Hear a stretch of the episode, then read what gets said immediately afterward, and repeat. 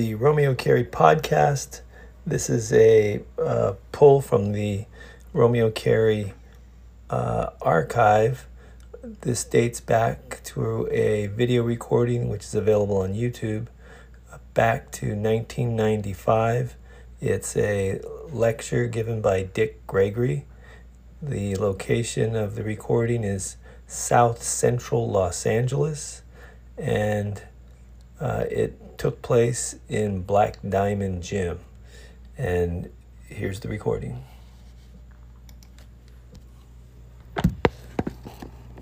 Christmas ain't nothing but old whitey Christian holiday. And that's right. The sad part about it, if it wasn't for that whitey Christian holiday, most black folks I know would never slow up and take time to get a gift from another black person and say, I love you. Sad part about it, you know. And I know a whole lot of black folks don't celebrate white folks' holiday. That don't mean they don't exist, because I tell my black friends, anytime white folks close the bank up, you, know, you can't get your money out the bank. That's a holiday. But the problem what we got to do, and, and that's what, you know, that's the beautiful part what King was talking about, and that's why you really got to get your diet together, because once you get your diet together, you get your head together. Once your head together, things function.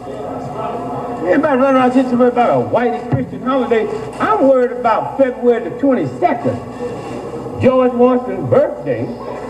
Now think about that. The banks are closed. School out. George Washington was a slave master. I mean, what am I doing being forced to celebrate the birthday of us? Can you imagine Jews getting so messed up one day, they end up being forced to celebrate Hitler's birthday? I mean, think about that. And when I was a little boy, when I was in school, I didn't celebrate his birthday.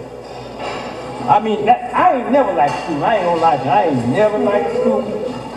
No, no, you, you, you know, school, I ain't never liked school. Never went to school unless I had to, except, man, you know, you stayed up here 20 minutes. Soon you left, it came out. Check this out. I mean, this is the most outrageous thing I heard in my life. When I found out that we was forced to celebrate George Washington's birthday, that's the only day of the year I would break in school. I would read every book I could find. I mean, the teachers would come in, police would come, what you doing there? I said, I'm taking the test.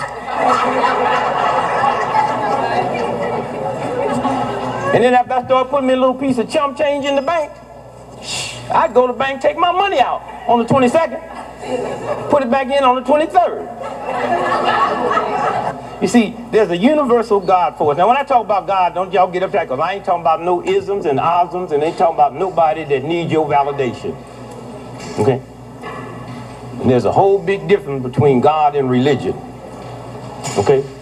And evidently, I mean, I've been black 63 years, and black folks been praying ever since I was born. But evidently, most black folks know ain't praying to the right person, because there is a God that answers all prayers. And there's no way you can be praying to that right God and have sugar diabetes, high blood pressure, cancer, and all the things you have. It's impossible. And, and, and, you black folks that still go to church, even y'all that don't, y'all need to go to church and get you one of them Baptist hymn books and listen and just read the songs. Yeah. Y'all know what I'm talking about. Yeah, that song about the sparrow. Y'all know what I'm talking about? I know I it. You said, let, tell, you, tell them, because these little young folks in there, they talking about, they think you talking about something to eat. sparrow is an ugly. Go ahead, hold that mic there, sister. Hold the mic. Your eyes are supposed to be on the sparrow. Now, as you say this, now let me tell y'all. Yeah, give her the mic. Give her the mic. Give her, give her the mic. Let her hold it. You don't mind, Jesus. We talking about Jesus and them now. You know. Yeah, okay. Now, the eyes are supposed to be on the sparrow. Now, that's that's the song. We ain't making this up. I mean, now, the eyes is on the sparrow. Now, sparrow is an ugly little old bird. Don't do nothing but doo-doo on your car window. No, no, y'all right, you know, that's every, you can always tell what a sparrow is because you got stuff all on your front porch and, you know, that's the sparrow. Now, what do they, know? leave it, let her have the mic, she got to. Now, what, what, what else they say about that sparrow, sister? Um, now, you said you knew. I sing because I'm happy. Sing because I'm happy. Sing because I'm free. His eyes on the sparrow, so I know he watches over Now, so if his eyes is on a little old ugly sparrow that don't do nothing but go around doo-dooing on people's, and if, and if, and if that sparrow fall out the sky and that God force know about that one, you know. That's right. That's what the song about. But people be singing the song, but they must not mean it. You know? What I'm saying? And so all I'm saying is, and there's another song talk about one day at a time. Mm-hmm. Now, and that's what the universal law. Let me tell you something. There's a universal order that functions on 24-hour shifts. And you are empowered with enough energy to survive 24 hours, then you go recharge it and do it 24 hours. So it means everybody you owed money to yesterday, you should not wake up bringing that burden over here and ask me, I'm good at that. Well, me and my wife been married 35 years, and the biggest problem we ever had, I called home one day and she was all upset. That, that $800,000 American Express bill come in. I hung up. She called me back to the hotel. She said, did we get disconnected? I said, hell no, I hung up. She said, well, you hung up for what?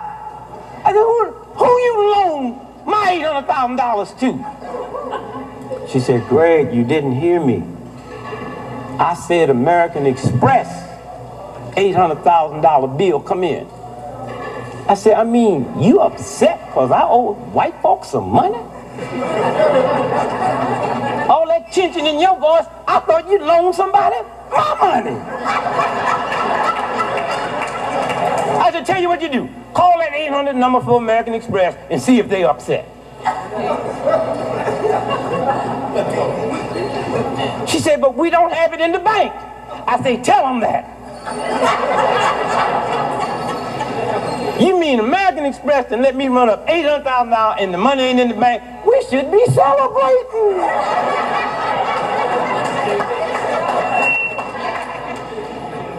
And see what y'all got to see when you get your nutrition together, you start seeing through tricks. Well, I might not have no money, but I got good credit. I'm looking for me a woman that got some money, but ain't got no credit. That white boy told me the other day, we do a little business thing. He said, yeah, I just lost $35 million, but my credit good. I said, brother, I sure wish you had the $35 million in bad credit. We could really talk. now hear me good. These are games, and we pass these games on to our children. And that's why if you put your head together and eat right and put the right water in the body and take care of your body, things start happening. And nobody can trick you. And then NBC and CBS and ABC and all them folks that be running that game down on phone, they couldn't run it down. And then after you get real information, stop tightening up and, and getting all, you know, smile. You can't go back to the old black folks after you learn something without feeding it to them in their rhythm. Y'all want to run in, and that's why the older folks is upset with the rappers. Because when they call the sisters bitches, they really think that they mean that because them old folks, when the dude called them a bitch, they meant it. I mean, you listen to someone use the word MF. It said MF tree, MF dog, so evidently it don't mean what they saying. So these young rappers, I don't have no problem with gangster rap except if they were saying that about Jewish women and Irish women and Italian women, it wouldn't be getting no airplay. All right? All right? So I ain't got no problem with do they have a right under the Fourth Amendment? Okay? And when you look at Def Jam, that is some funny, funny, but you can't get as filthy as a white comic. Trust me. How come I don't see none of them on TV? Little big lip sister sitting there talking about how good she can pull on something. Why am I looking at this on TV? And if you know anybody that was in Nazi Germany, Hitler started doing the Jews the same way, started doing a lot of derogatory stuff. So when I run in on y'all, oh, also that's a, because the white folks that look at that man, they don't see you all sitting here. That's right. Hear me. This is the black family. All right? They don't see this. They don't see brothers and sisters and open up a huge place like this here. And brothers and sisters manipulate bringing me all the way from the East Coast just so we can share information. All right? But if you get dirty enough and nasty enough, you can be on Def Jam every week. But I tell you what, sit here today and write the greatest opera that's ever been written in the history of the planet, and then write one every week and see if they can find any space for you on the network. Okay? And it ain't got nothing to do with do you like some more dirty Joe? Redd Foxx and sold more dirty records than anybody, but they never got airplay, and the people that want them knew where they could buy them. And they didn't just expose that stuff to anybody. And so we got to sit down, we got to listen, and that's why when your head is in order. I mean, every year for King's birthday, they give us something negative. I mean, this year they give us Malcolm's daughter. Last year, the black guy who's Secretary of the Army as we got ready to celebrate Malcolm's birthday, he got caught in the PX stealing some women's drawers. Now think about that. If I'm Secretary of the Army, I own the PX. That's like I own McDonald's. Somebody gonna catch me stealing a French fry and report me. These are my French fries. Every year on King's birthday. Do y'all remember 1991? The war started. On January the 15th, King's birthday. Marion Barry was supposed to have been busted on King's birthday, but some black cops got to him and told him about it. That's the games they play. But, but I mean, if you just listen, I, I swear, if, if I was Malcolm and somebody killed me, and my daughter waited 30 years mean, the nigga can die from natural causes by then.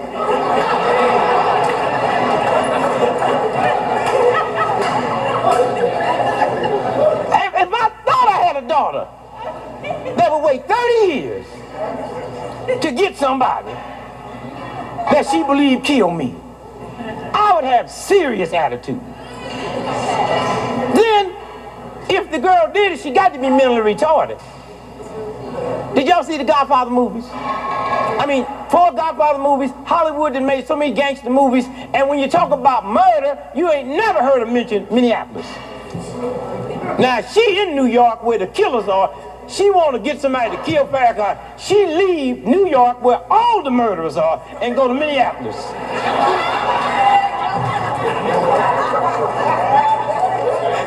and get a white boy. Serious white name, Fitzpatrick. didn't get no, didn't get no white boy name, uh, uh, uh, Ralph Jones. now, the one thing we know about Farrakhan, if we don't know nothing else, ain't another black man on this planet that's guarded by other black men like Farrakhan. And you're going to get a white man, a Catholic,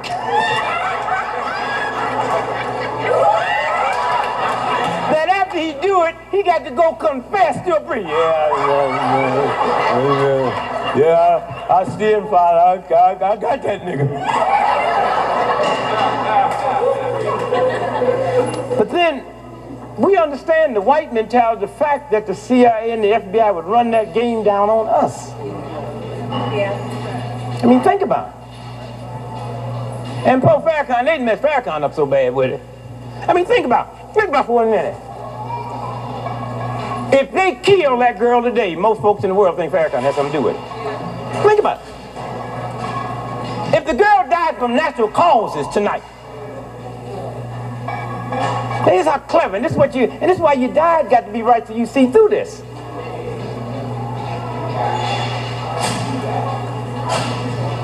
There's a lot of young folks that love Malcolm, love Farrakhan. So the government said, now how can we inject into these young folks' minds that Farrakhan might have had something to do with killing them out? So now they got a legitimate excuse to run stuff down in your head that you might have not even knew that there was a rumor. That's how they do it. Somewhere. And then and then Farrakhan really messed up because he he really don't know the mentality of a white racist system. He said, we're going to take a million black men, y'all know about that, right?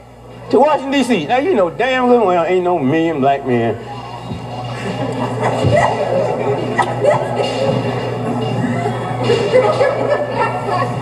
going to Washington, D.C. Just the logistics of bringing a million people to Washington, D.C. would cost you damn near $300,000. I mean, think about it. White folks don't know that. So then, then Farrakhan kind of hedged when he's on Larry King show, and, and he called himself not upsetting white folks, and he said, uh, we're not going to march on Washington, we're going to march in Washington. And white folks really didn't know what that meant.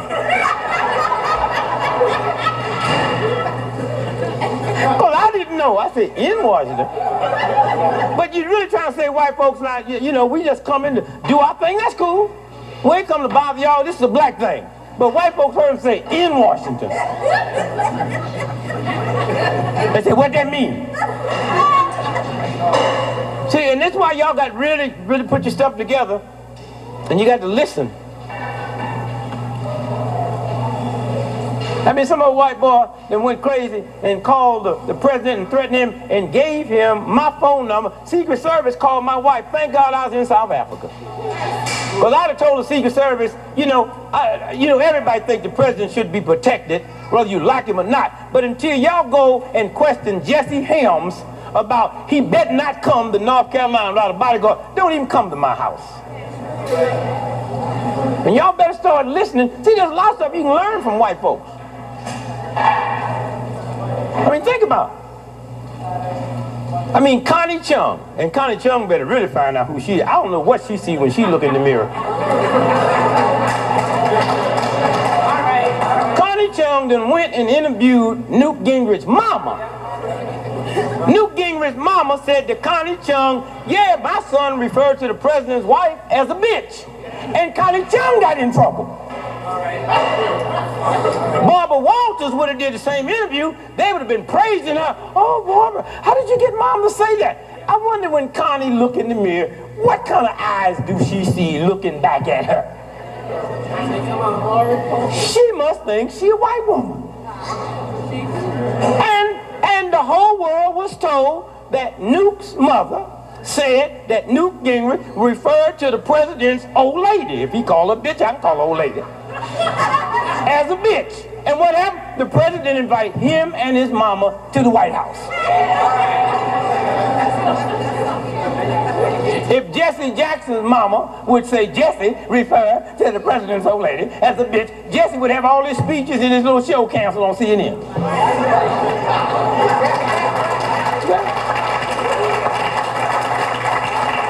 So you got to really understand this mentality we're dealing with.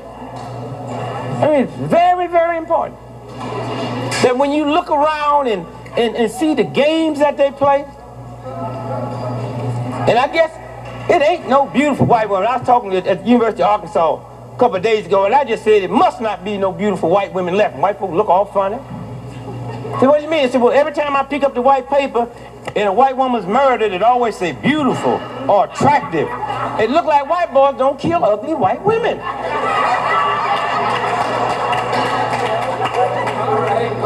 Come every time it come time for her to die, she pretty? So I just said must not be no beautiful white women alive. That's a game they play. And sisters, you got a big job.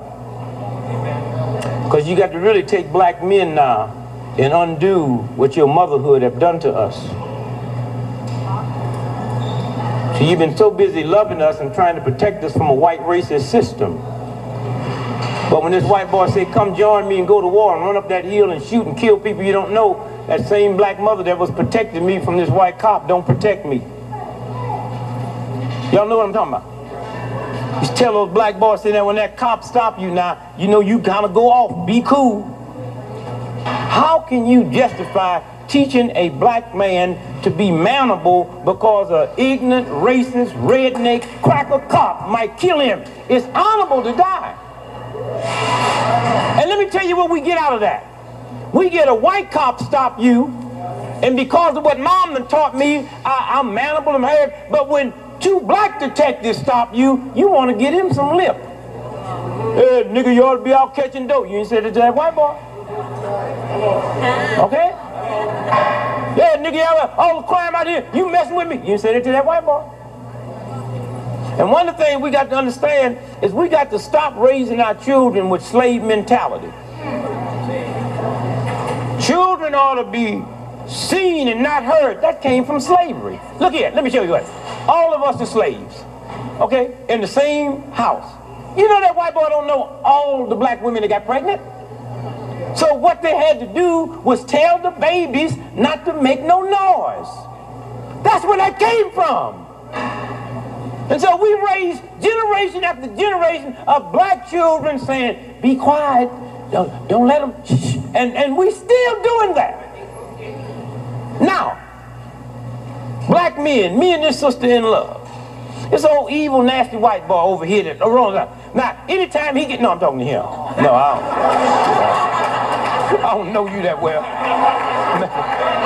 Matter of fact, I didn't even know you was white till you raised your hand. I got some, that's right. That's right. I got some cousins lighter than him. Okay. Now watch this. This old evil, nasty white boy that owns all of us the first time he know you and I got a thing going and he want to punish me, he punish you. So everybody at the tent knew who was in love because we was tricking this white boy and every time we see each other, we be arguing with one another to throw him off. And it's still in our genes now. We still be woofing with our ladies. That slave mentality. Still be woofing. Look at all them sitcom comics, including the Cosby comics. Look at all, always conflict.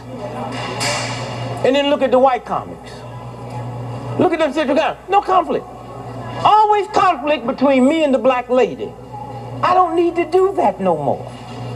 I am out of slavery.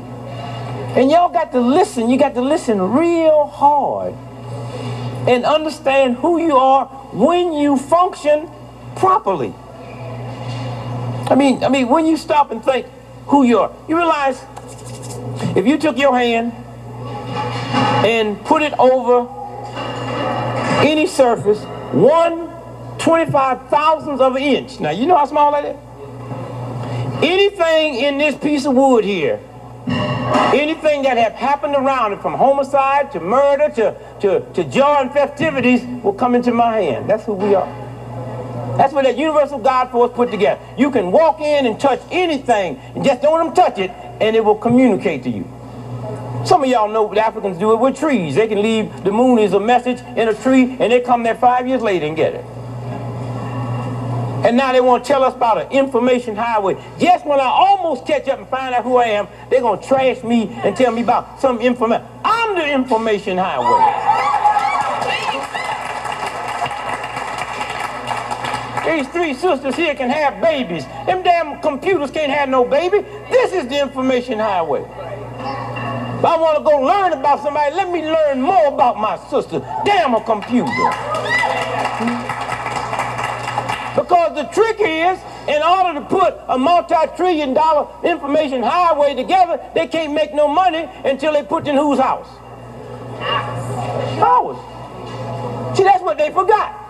So how they gonna make something so sophisticated, and if I'm so unsophisticated, how you gonna make some money? Whatever you do when you get through playing your game, you got to make it plain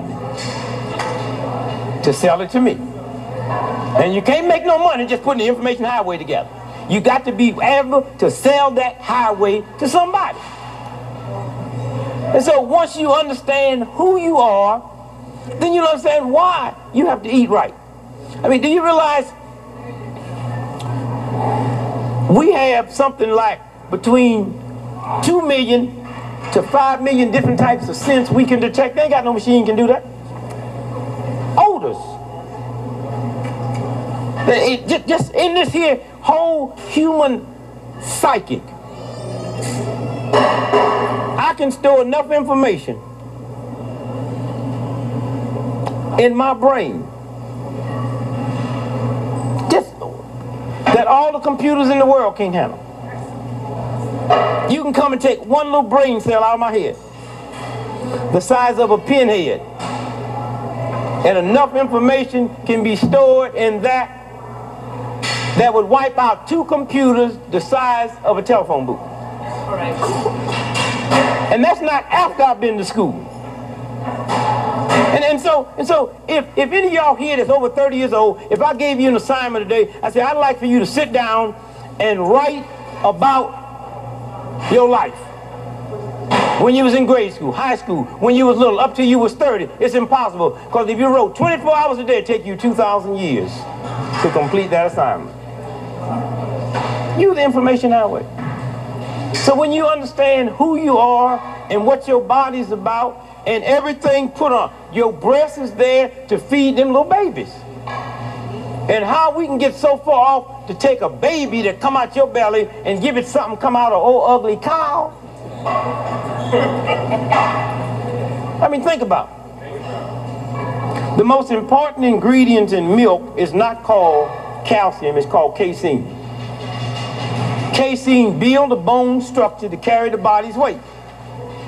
Cow's milk has 300 times more casein than mother's milk because cow's milk got to do two things. Build a bone structure to carry a maximum of a ton plus and double the weight of the calf within six to eight weeks. Mother's milk has enough casein in it to build a bone structure to carry a maximum 175 pounds and double the weight of that baby within eight to nine months. So what do they do with casein? They make kerosene out of it. What else? They make glue. Now you think it's an accident the number one milk company in the world, Borden's Milk, just happened to make Elmer's glue and got nerve enough to put that cow on. And anywhere in the world where mothers is stupid enough to feed a, a child milk to come out of cow, that's where they have crib death.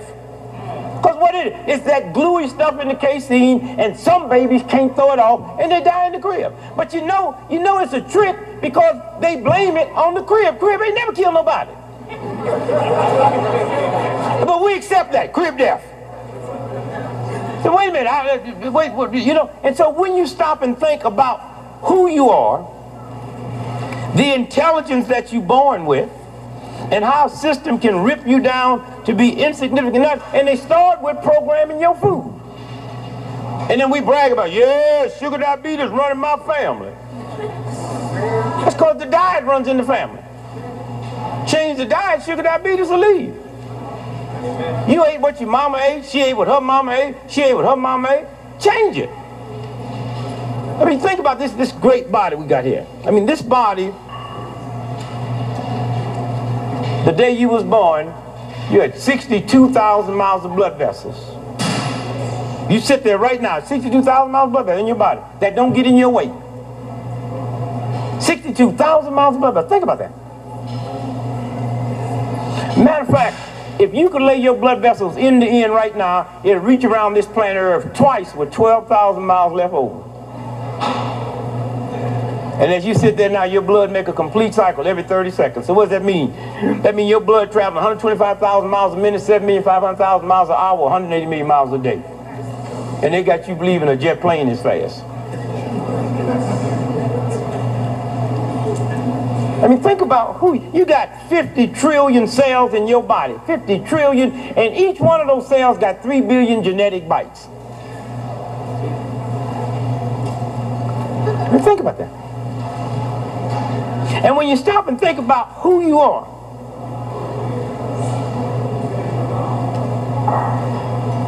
I can take you to MIT, I can take you to Harvard, I can take you to Stanford, I can take you to Yale, I can take you to the FBI, to the Pentagon, I can take you to the Chinese military, I can take you to the Russian military, and say, all I want y'all to do is make me a scab. A what? A scab. I can make a missile. I don't want you to make a missile. I can make a hydrogen. No, no, no. Make a scab, chump. If you can't make me a scab, then you're not smart. Think about who you are. You ever hurt yourself? You know, once a scab comes on, can't buy one. All the medical research haven't been able to produce one. They got nuclear bombs and hydrogen bombs that they can drop and tear up whole. No, no, I don't want to know about what you can tear up. I want to know, can you make a scab since you so smart? I want you to put all your armies together. That's bad. And when you get through, make me a scab. You see, remember, the answer to all major problems have always been simplicity. They throw everybody off by making it complex. No, no, I don't want to get into that. Make me a scab, chump. And whenever you hurt yourself, whenever you see that scab forming, that's the real God saying, underneath my bandage, my healing is taking place. And all I ask you to do is don't pull the scab off. That's all. And you can tell when my healing's complete because I'll turn your scab into a scar. And that thing is so powerful, they got y'all ashamed of scars. Look at your body today when you go home or tonight. And anywhere you see a scab, you know you're looking at God's work complete. That's what it says. That's what it is.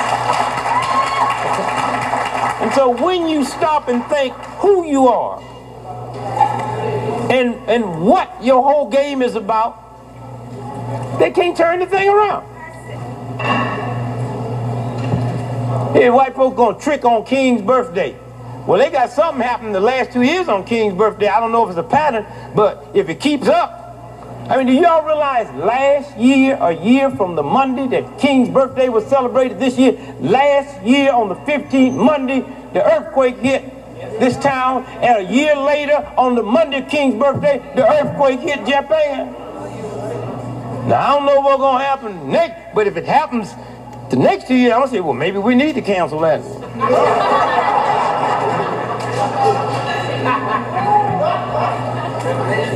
How long? And when y'all gonna start listening to that inner voice? And you can't listen to that inner voice if your diet's not right. I'm so damn sick and tired of that O.J. Simpson mess.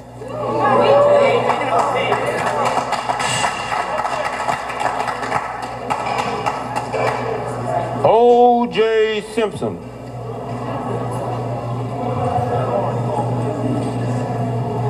I mean, this time last year, none of that mess had happened. And if I would have asked all of you all this time last year, I'm going to give y'all $10,000 to write 300 people who you admire the most, OJ's name wouldn't have been on it. And before that mess happened, ask yourself, when's the last time you mentioned O.J. Simpson's name? So some old slutty white woman gonna get murdered, and all at once they accuse him of it, and they make him like he was sitting at the right hand of God. And y'all better start listening, because that whole thing ain't making sense. Here a nigga whoop a white woman, and people can hear her hollering eight blocks away, but when it come time for her to die, didn't nobody hear. Now, now, do a uh, do a whooping hurt me more than a killing? I mean, two people got killed and nobody heard nothing. But when he whooping that white woman, all the neighbors heard it. Oh, he's whooping her again. This is the original picture that went out. This is Time Magazine. Don't get carried away with that. Understand one thing. Ain't nobody in this country can make Time Magazine doctor a picture except the United States government. So if the mafia killed her, which it could have happened, the Colombians could have killed her, a bunch of thugs could have killed her, but only the government can make Time Magazine change a picture. Then that means who's involved? Hmm? Do, y'all do y'all hear God talking to y'all? But do you listen? Take the two mothers, you'd have found out something. Now, I can't speak for men, but women, you got a baby. When Cal Simpson's mother said she got the last phone call from her daughter that night at 11 o'clock, y'all know that?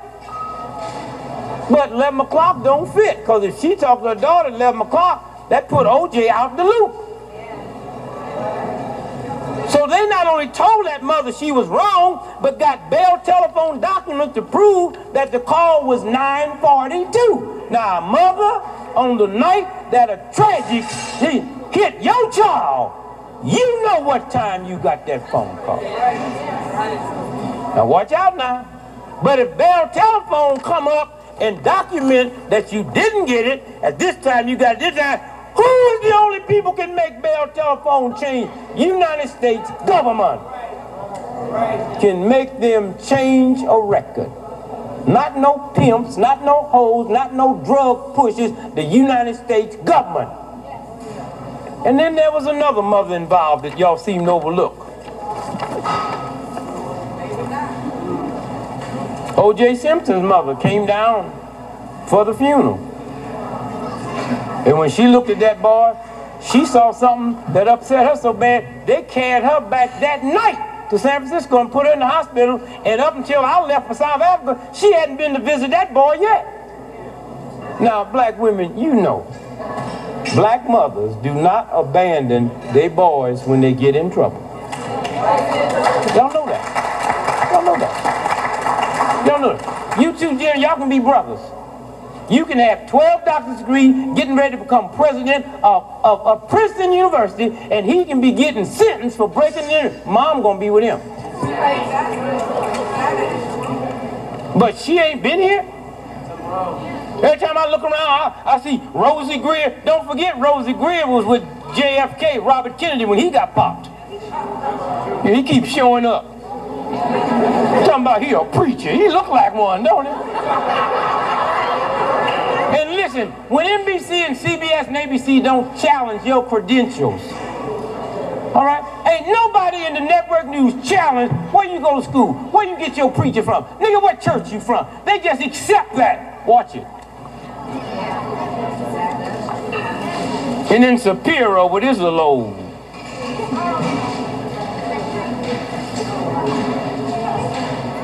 He wrote Bertrand Russell's last five books. Genius. Brilliant. Don't nothing happen he don't know about. All over the world. So he knows stuff most folks don't know. People call him, people call me. Freddie Prinze called me. He got some information on the Kennedy assassination, and I'm trying to explain to him that my phone's tapped. He said, well, how you live with a tapped phone? You serious? I mean, first you have to understand the mentality of a spy. You imagine somebody going to college four years want to be a spy? That's like wanting to be Mickey Mouse when you grow up. And all I got to do when I get off here is go to payphone, call my wife at home, and read the alphabets off backwards, and then white boys be up next three days trying to break that code.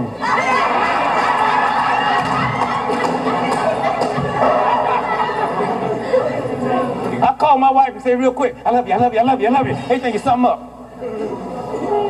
I hit the airport and, three white boys is sitting there. Look, I can always tell the black cop. I mean, they give themselves away, trying to be hip. What it is, my brother?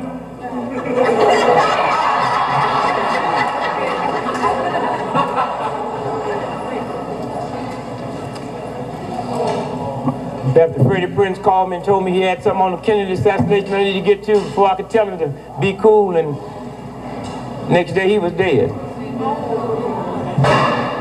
Said he committed suicide. Hey, that, that ain't no problem.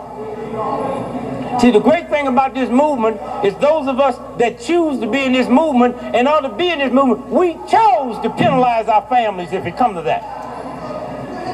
So that ain't no big thing. I just tell you this story to tell you this. John Belushi got in touch with Mark Lane, who we did the book together. And John Belushi said, I got some stuff for you on the Kennedy assassination.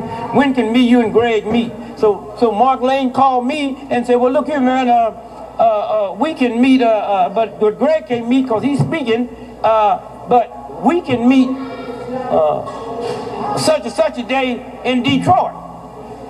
And so John Belushi and Mark Lane had set up a meeting in Detroit to talk about what he had on the Kennedy assassination. John Belushi was murdered the night before he spoke to Detroit. And the white girl that gave him the overdose, you remember that? Shapiro was her lawyer.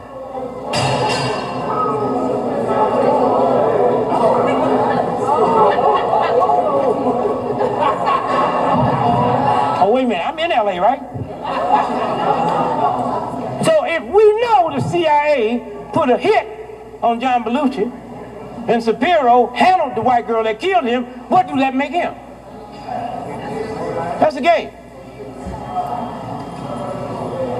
And why would, that, why would all them lawyers sit there and let that chump judge, whose wife, when they could have knocked her off, why'd they keep him? He ain't never ruled in their favor. And then when when the judge reached into the lottery the first day to pick the number, y'all know? You remember number he picked? 32.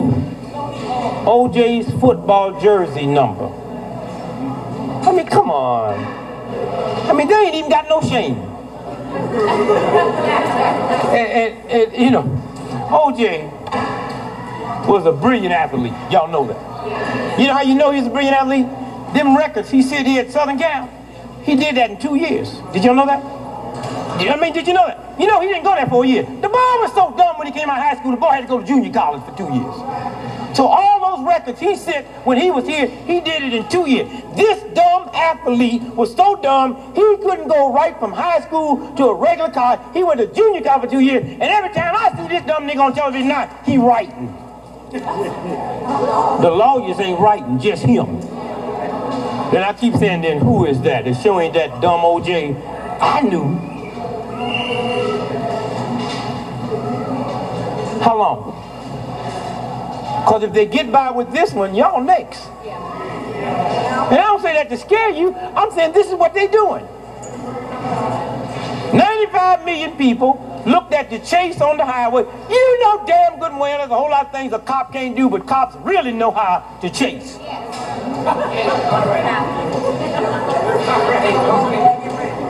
I looked at the helicopter that followed that mess for five hours and said, whoever's up there been trained to do this. This just ain't no ordinary news person that follow a car for five hours and never miss it. Until it come time for him to get out the car, they didn't get that shot. 95 million people looked at it like me, and 95 million people didn't see nobody in that car but one person. Why you let somebody tell you it was two people in that car? And when he got up to the house, his son ran to the car and a hand pushed him out the way. His son didn't even see nobody in that car. And then after it got dark and no cameras there, they tell us he's under arrest. He's under arrest. We got him. Did y'all watch that? Did y'all see them cops dressed like bushes? Who said yes? You remember, you see that? Them cops, I mean, did y'all, y'all, y'all know what I'm talking about? They had cops out at his house when they knew he was going home. Y'all got cops in this town that's dressed, I mean, them cops look more like a bush than a bush. Y'all know what I'm talking about? I mean, it was dressed like a bush. I, I ain't never peed on a bush till after I saw that. I don't pee on nothing but bushes now.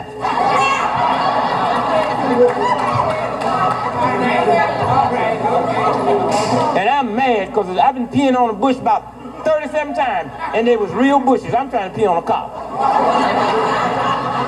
Young black folks in America have a high asthma death all year than all the people that die from asthma all over the world. Why? Because they don't drink water. Y'all ain't got nothing at home but a bunch of pop, Kool-Aid, all that old crap. And why? Why do they want something sweet? Because we as adults that messed up so bad, the sweetness is gone out their life. We haven't even changed the white racist system. And so they keep reaching for something sweet. You keep reaching for something sweet. Those of us out in the movement, we don't need nothing sweet because we making what was bitter sweet for all of us. That's what it's about. That's what it's about. And then you, this is your movement, you don't know nothing about it. You got to turn on a white network news to find out who you are. I had a dream. King ain't. Look, I knew King. King ain't never mentioned a dream but one time. That was on the March on Washington. But if you listen to white folks who done pass, you see, they doing the same thing to King they did to Jesus. They giving y'all the messenger, but not the message. That's what they're giving. The messenger. They'll package that and talk about a dream. That's safe. So I said, well, wait a minute. Let me check these white folks out. They talking about a dream? Maybe it's about a dream. Let me check. So white guy said, where you going? I said, I'm going to the library and get me some books and read about the founding fathers and see if they was dreaming. I ain't found nothing in there about George Washington and Monroe and them cats dreaming. And said, well, Napoleon had the greatest army in the world. Let me see if he was a dreamer. I can't find nothing about Napoleon dreaming.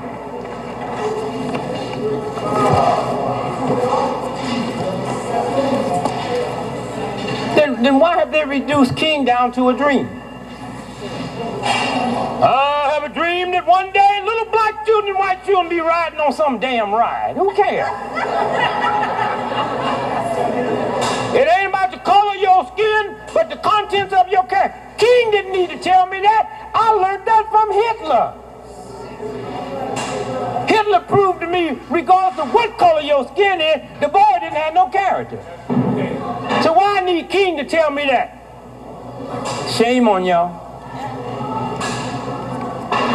That's your movement. And the one thing about King they can't lie on, King wrote 15 books. All his speeches is recorded. So there's no way that they should be able to lie on King to you. I mean, think about it. Think about it. Martin Luther King brought damn near 600,000 people to Washington, D.C. And what did he tell us? He talked about the United States Constitution. I was there. He talked about the Declaration of Independence. I was there.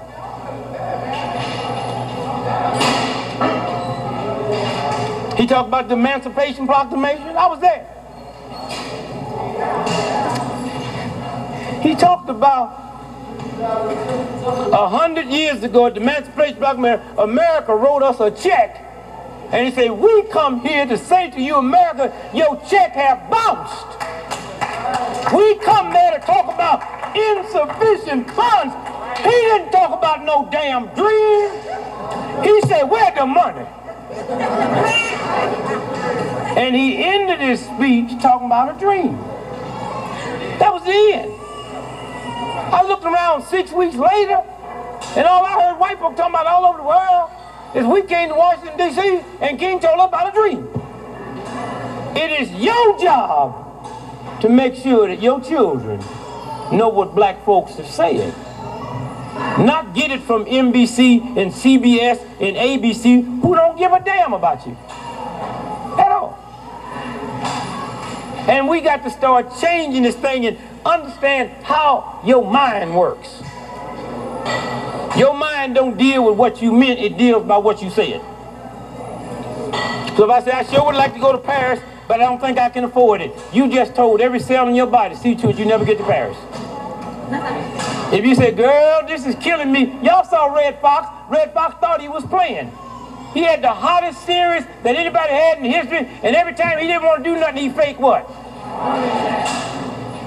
And one day he was on the set and fell dead from a heart attack. You better be careful what you put in your head. You better be very careful what you put in. You better be careful how you tell a girl, this is killing me. Every time I go to a funeral and hear the preacher say, we all got to die one day. I'm proud. I not me. Don't put that in my head. Mm-mm, I know, not me. No, no, I ain't gonna let you program something in here that's not supposed to be in there. That's right. When I lived on a farm, I looked at them trees. I got trees on that farm, 300 years old. I know I'm hipper than a damn tree. And I talked to them trees. I said, tree, uh, you know I'm outlive you. Ain't nowhere in the world, this is my house. You living on my land, and you gonna outlive me. No, no, no. And so I, I say to you, when you understand who you are and how important you are, and sometimes y'all got to go home, shut the television off, shut the radio off. If they was good for you, you wouldn't have one. Anything that's good for you, black folk can't get. I can't get a good school. I can't get good food. I can't get good water. But I can have radio and television. And you know why y'all here now? Y'all got television in the house. You know y'all can be taping the show while y'all here now. You know that? And you know when you're taping, you, if you're taping right now, you know your television don't come on. Now ask yourself a question. If you can tape a show while you're gone without your television coming on, then what do they run through that set at night while you sleep to program your mind? Hmm? Hmm? And when you go home today, look at your color television set you cut off and see if that light ain't on. What I got in my house when I shut off, it don't go off. Then get it out of here. I drive a car. If I shut my car and the car wouldn't go off, somebody come have this car. And brothers and sisters, you got to be careful what you say. Sometimes it sounds good, but you're programming for failure. Yeah, I could have got that job if I wasn't black. You know damn good well I got that bank loan if I wasn't black. You keep putting that into your subconscious mind and you telling your brain something wrong with being black. You didn't get that loan because they was white. Put the negative on them, not on me. That's right. That's right. You didn't get that job because they was white. Now change it. And if you change it enough, you jump on them as quick as you jump on me. That's the whole program. It's very important. And brothers and sisters, we got to hold one another's hand. Now wait a minute now, that sound good. You got to be careful how you hold my hand if you ain't been holding it. You understand what I'm saying? I mean, if me and you been married and we got a bad relationship and you go hear some speaker talking about go home and be in love, you come home smiling, and nigga go upside your head. Well, what you been doing? How come you so happy? Who you been with? Don't go home all happy now if you ain't been happy. And you know you got to deal with the brother because we, we ain't mad at you. Me and you lovers and, and, and, and you fix this apple pie and I'm sitting there eating it. I'm mad at white folks. And you say, how you like the pie? I say, I'm eating it, ain't I? That's affection. I'm eating it, ain't I? Now we got to change that. You got to start with them little children. Little children. About love. About love. You can try everything else. You can't get no badder than black folks. Y'all done wore every kind of outfit you can wear. Y'all done gone from the $2,000 pair shoes to the $6,000 to the whoopie doop to all kind of stuff on you. You done twisted your hair 40 different ways and niggas still ain't free. then try something else because you don't scare white folks. These little chump white folks you scared, they don't count it ain't but five white folks on the whole planet. The rest of them's imposters. White ain't got nothing to do with a color. White is an attitude. If you ain't got some big, big billions of dollars in the bank, you can't have that attitude. And most of them folks you call white, the real white folks will kill them on the way to get me. And they don't know that. White lady think she white. She, she need to be out here in the movement. I knew that when I was a little bitty boy, going to the movie to see Frankenstein. Wolfman, Dracula. A white boy wrote Frankenstein, Wolfman, Dracula, all them horror stories, and they wasn't killing them but white ladies. I knew then that white boy didn't like her. And that's the first time I realized how dumb a white woman is. Frankenstein moved one foot a week. Now the dumbest black sister in the ghetto, I mean mentally retarded, can see Frankie coming. She'll finish barbecuing her ribs. She'll finish fixing the potato salad. She'll clean up the kitchen. And she still got enough time to get out of that house before Frankie gets to the back door.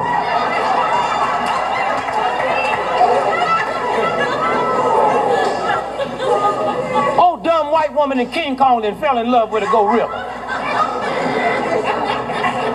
many y'all saw King Kong? Did you know that's white boy's symbol of a black man raping a white lady? That's what. Right? You better be careful what you look at. Better be careful.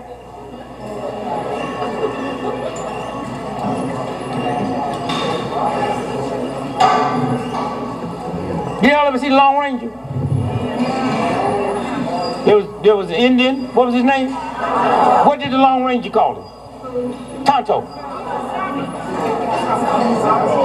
No, no, no. Wait. If you don't know, don't yell it out. Don't. You know. The Indian called Lone Ranger Kimosabe.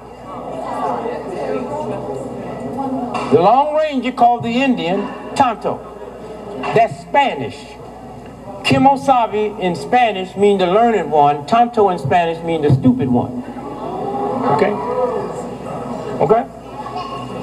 So y'all better be careful what we program. Hospital. Hospital, that's a Latin word. It means a place to die. 85% of everybody that died in America last year died in hospitals. They just 15% off. If a hospital's a place to die and you go and they don't kill you, you should sue them for malpractice. Hmm? 85% of people in America didn't die in dope dens, didn't die in taverns, didn't die in drive-by shootings. They died in hospitals. Better take care of your body. I said to my wife, I said, babe, we've been married 35 years. Thank you. It's not difficult. I wasn't home most of the time.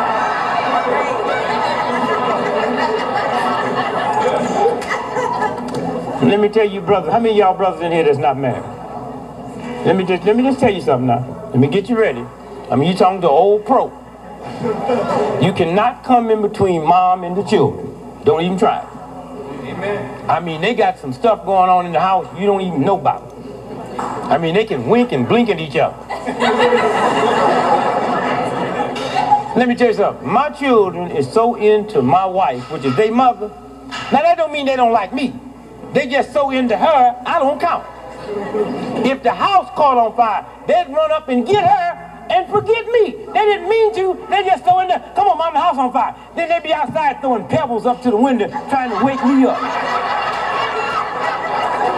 And I'm so stupid, after I wake up, I'm running trying to grab her. She out there with them.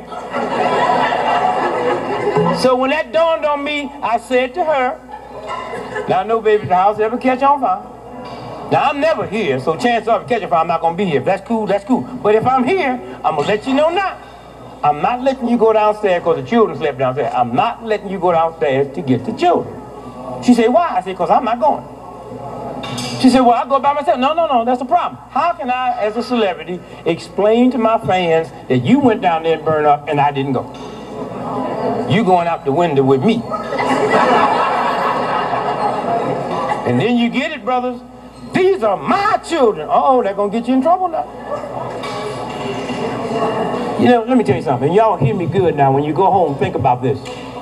98% of everybody that gets killed in fires, they die at home where they never have fire drills. They have fire drills in public places, but 98% of everybody that die in a fire die at home. And let me tell you, when that house catch on fire and that smoke is there, you can't see you out. I'm saying now, plan you an escape out. Know which way you go. And then people say to me, Greg, you got 10 children, ain't never read no scandal, few celebrities, you ain't heard nothing bad about the children. How'd you do it? Well, to you brothers ain't been married, here's the way you do it now. Don't tell my secret. Mother nursed the baby. The phone ring, mother sit the baby down. Leave the room to go answer the phone. I would walk into the crib. Baby looking for some more titty. Right? I say to the baby, see me? A little bit. I'm your daddy, and I'm crazy. then I leave. She come in, she said, Greg, have you been in the room? I said, no, why? Say the children got a strange look on their face. And then almost when they got about eight years old, they start doing it. My wife said, what do you think's wrong with them? I said, I don't know, probably something, probably something they picked up off your side of the family. You don't have to worry about They think I'm crazy. All right? Children will talk back to you, they'll run that whole game down, but if they think you're crazy, they'll walk around you. And when they don't, you know they're crazier than you. Like my oldest boy. I'm telling you, if my oldest daughter didn't have two doctor's degrees, she'd have been in a mental hospital. I mean, they'd be strange. And I ain't never cared that much about her. Now, no, no. A lot of parents like that. Some of y'all got some children y'all don't like, y'all won't say it. You just say, well, you know, Bruce got some strange ways. That means you don't like Bruce. and you mothers is good at that. Ain't no ugly baby. You mothers believe that? This shit. Find me an ugly adult, we'll trace that back to an ugly child. Yeah. I mean, that don't change. I said, why? She said, I know 10 million Chinese would love to have that bowl of oatmeal. And I was so dumb and ignorant, I ate it so the Chinese couldn't get it. Check this out. I tried it on my oldest daughter. I said, Michelle, I fixed that spinach salad for you. She says, Dad, I, I don't, I don't, I don't, I don't want no spinach tonight. I said, I fixed the spinach salad for you. Go in there and eat that bowl of spinach. I know 10 million Chinese would love to have that bowl of spinach. She said, name me two. We came through that period when black folk didn't want to be black. Thank God we got out of that. And what we did with our children, if you had some money, you send them to the best schools. All my children went to the University of Chicago preschool. They're that big, and I'm paying $3,000.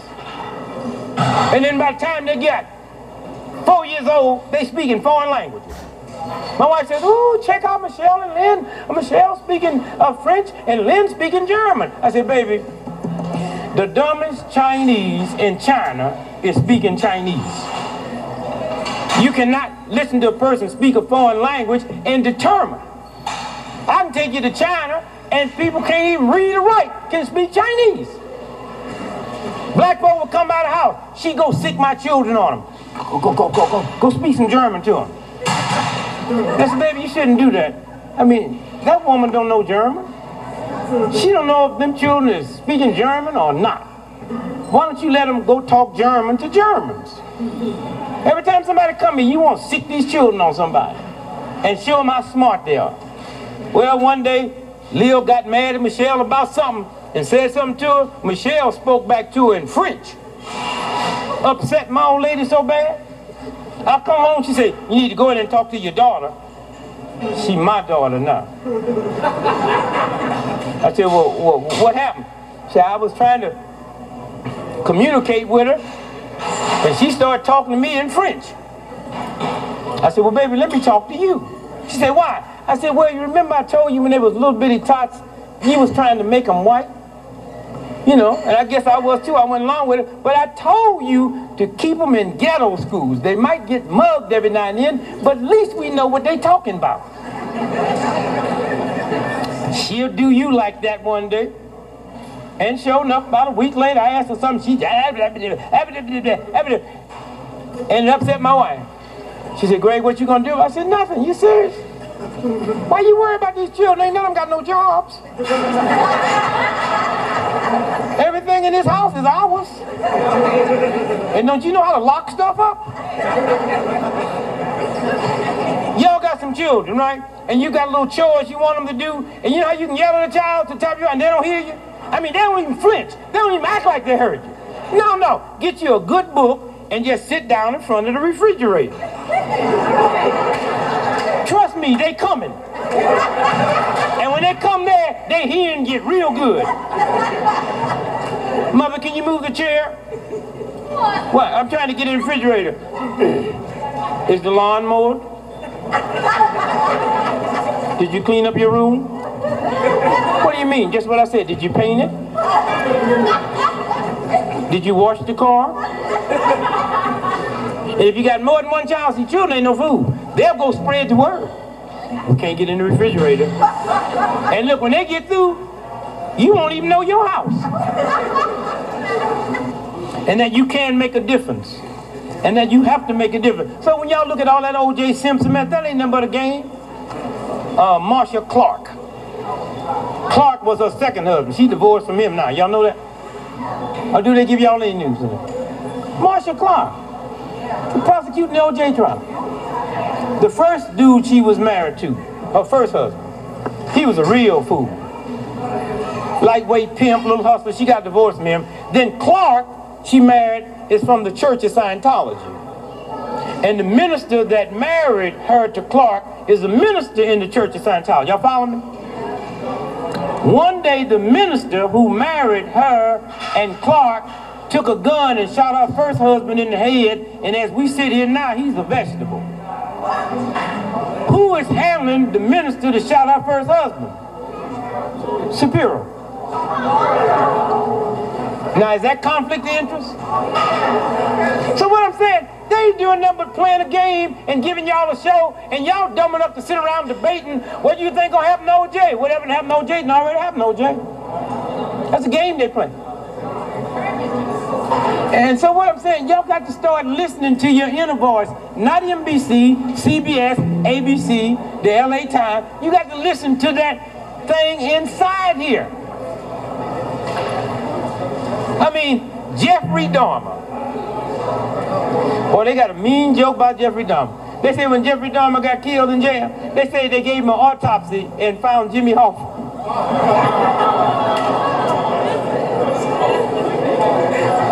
Boy, your daddy, your daddy got the meanest joke about OJ. Your daddy, if if your daddy went down there and talked to the jury, they'd cut that boy loose. His daddy said publicly on worldwide television that OJ couldn't have killed them white folk. He loved white folk too much to be killing them. That's right. And then you're gonna say he killed two? No, no, that don't even make. But y'all got to listen. Jeffrey Dahmer, did y'all ever see him? Little frail white boy, little sissy. But yet and still we was told he went into a hardcore ghetto and ate up unemployed construction workers at will. And how you black folks went for that. Because you black men know when you be playing with your 14-year-old black sons, you have to every now and then let them know this is dad because sometimes they forget and they will hurt you.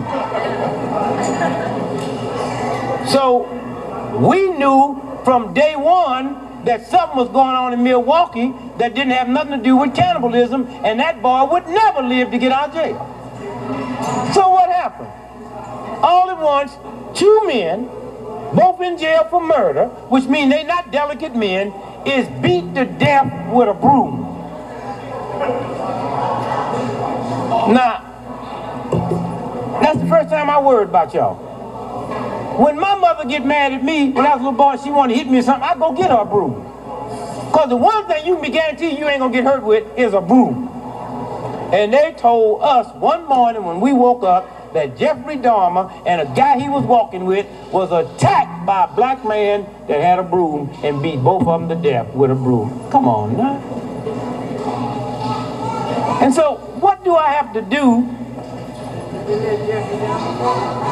to the what the that go? He dead. You didn't know that? Huh? Well, I ain't getting all that. They are, but I'm saying, I'm just saying, I'm not getting into that. I'm saying what they feeding us. I'm not worried about that. I'm worried about the fact that they can tell us that two people was killed with a broom. That's what I'm talking about. You know. I mean, when you look at this little girl, this little, uh, what, Susan Smith, they say killed her two children, and they said black man did it. Well, if you just, I mean, you knew something was wrong with that story when the story first broke. They said, AP, uh, uh, she said uh, that this black man drove off with her babies, and the last thing she yelled, he was driving off to the babies, I love you. I knew she was lying, because if she said, I love you, the brother would have thought she was talking to her and came back and got her.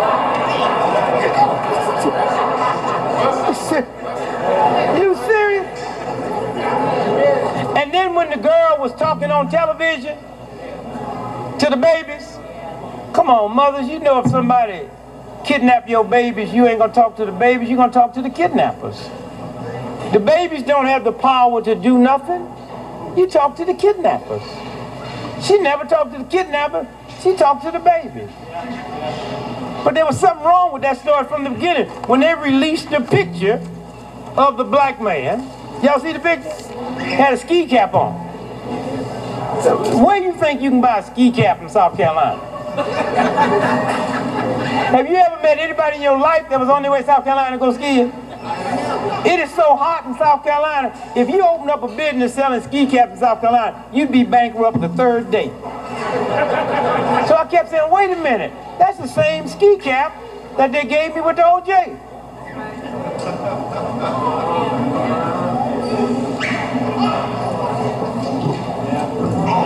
Tell you what's kind of strange about that case down there. That I'm surprised you black men didn't see through that one. You know damn good and well when a white woman tells the whole world that a black man kidnapped her babies, the white police will react so vicious by the time they find out she lying, it be four five black folk dead. They didn't go upside one black brother's head. That's not normal. Oh, Unless they knew something. Now, where'd they find the babies? Huh? In the river, right? They've been down there six times looking with magnets. Now, let me tell you something. If this is a river here, and I drive my car into this river, you don't have to look all over the river wherever I drove it in because of the weight and the water it go right down there. How could they go in that river at that same point six times with magnet and never find that car till almost two weeks later? And nobody in the press is asking them serious questions. When it comes white folks' time to trick, nobody asks them serious questions. Somewhere. Somewhere I say to you, I mean, I look at this whole Rodney King piece out here. Six weeks before them cops beat up Rodney King, a white judge has sent Rodney King to eight years in jail. And six weeks later, he out in the street getting beat up, and not one white press have said, what was he doing out of jail six weeks later when a white judge had sentenced him to eight years in jail?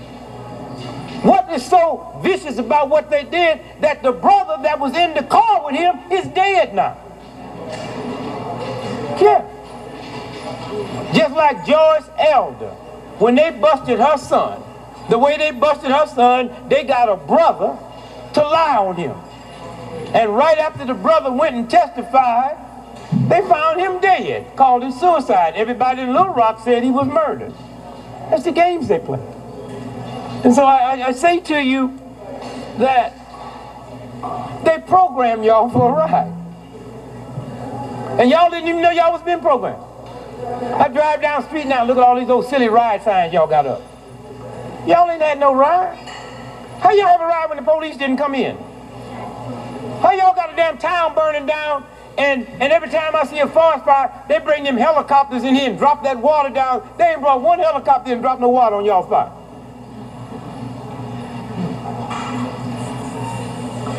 And the little Korean woman that shot the little black girl in the back of the head. See, what you, one thing y'all got to do is stop being emotional. Once you stop being emotional, you start seeing through stuff. If me and you, brother, have us a confectionery, right? You got that? And we got one of them cameras scanning, right? Who owns that camera? Me and you, right? So if a white girl come in our store and whether she right or wrong, I shoot her in the back of the head, all right? Whose film is that? Now, are we going to be stupid enough to turn that over to the police? How come y'all ain't never questioned where that film came from? Who do you know is stupid enough to shoot somebody in the back of the head, get it on film, and then turn it over to the police? And I remember looking at it in New York, and I said to a friend of mine, why are we looking at this film? It is not normal for you to do something wrong, and it's on film, and it's your film, and you turn it over. The Bloods and the Crips. They're the baddest dudes in the world. One of y'all come up. Either one. Yeah. Y'all see this book here? It's called Conspiracy Hierarchy. What's it say? The what? The committee sent over here so you can get it on tape from it. Here. Right there. What's it say? I got to get something. Heresy, Hierarchy, the story of the committee of 300. This is 300 people that run it all. Now, if you turn to the back, what's the back say? By Dr. John Coleman, a former member of British MI6. Now, now, y'all hear that? Now, British MI6 is equivalent to the CIA. That's British intelligence. This cat wrote the book and exposed it all, right? Now turn the page. Y'all been reading about the Bloods and the Crips and how bad they're the Bloods and the Crips. Do you know, do you y'all know this? Hollywood will do 25 movies in this town at the same time. Y'all know that, right? And the Bloods and the Crips, they never mess with one of them sets. But yet still, they got the whole world believe they the bad thing. I tell you what, you let a Blood or a Crip get close to a Hollywood. If you know some of them, tell them I said, get close to Hollywood script and they'll wipe them out tonight. Okay? I came in and did a movie last year. I didn't know how many movies they be doing all over town. You don't get bad enough to mess with a movie. Oh, you can kill one another. The Bloods in the Crips, let's see where they came from. What's that, page, uh, page 86 for me, please. Gang wars were carefully planned at Stanford. Gang war carefully planned at Stanford University. Now they got y'all believing that all this Bloods and Crips, they got the Bloods and the Crips believing they bad. well, I tell you what, if y'all know some Bloods and some Crips, tell them they better get this crime bill that just came through. The one that just got passed. Cause in it, they is labeled as terrorist group. Okay? And you know what that means? I can gun you down on sight. All right? You know what that also means? That if you was in the presence of one, they can bust you for being in a meeting with a terrorist group. All right? That's why they did it with nobody looking. With a congressional black caucus sitting up there. Slipped it through them. Now go ahead and finish that and show you what they do with gangs. Deliberately designed to shock society and cause ripples of disturbances. By 1958, there were in excess of 200 of these games. They were made popular by a musical and a Hollywood movie, West Side Story. All that was planned. West Side Story won the Academy Award. The play on Broadway won the Tony. They dramatized it to get it because they running tests. Okay? Go ahead. After making the news for a decade, suddenly in 1966, they disappeared off the streets of New York, Los Angeles, Newark, New Jersey, Philadelphia, and Chicago. They said, okay, let's get rid of them. Just to make sure we run it. Wipe them out. Get rid of them. Then what happened? Throughout the near decade of gang violence, the public reacted according to the profiled response Stanford expected. That's all. You don't need to know. No, I, am not going to switch this. Say it, man. Listen to what I'm saying. All this is an experiment. This gang, they learned it from Hitler. Hitler and them would do little things. And do y'all remember they talked about the brown shirts? Yeah. Those was the little gangs that was put together. Little, little cats would go around messing with Jews and stuff. And they act like they, they couldn't, nobody can. Same thing. So all at once now, they got Rodney King. Did you ever ask yourself, who is this white boy that caught that on film from Australia? How did he just happen? And what's his name? Where is he now? What's that game about? And then after that, they got found not guilty, the cops. The white woman that shot the sister in the back of the head got found guilty, but the judge put her on parole. and they told y'all, y'all mad enough to ride. And so the ride broke out. What, what, what newspaper is this here? I want y'all to hear this real good here in LA. The New York Times National Sunday paper. What date? May 6, May 16th, 1992. May 10th, excuse me, 1992. And, and, and what's this story say here? This New York Times story.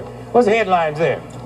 Los Angeles police differ sharply with prosecutors on arrest totals. Did y'all hear that? The police say we arrested X amount. The prosecutor said, well, that's strange. We didn't get them. Now listen to this here. Read the second paragraph. Second, yeah, right there. Police, excuse me, police officials said today that they had arrested 18,000 people. Hold on one minute. Y'all hear that? They really arrested 18,213. They said we arrested 18,000 people. Y'all heard that, right? Now go back and read that again. Police officials said today that they had arrested 18,000 people from Wednesday night, April 29th, the day the riots began, through this morning. But prosecutors said they could not account for, for as many as 10,000 of those people.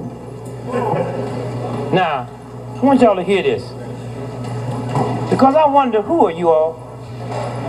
Who are you black folks that live in LA that they have ripped off 10,000 black folks and y'all ain't missed them? 10,000. 10,000 black folks.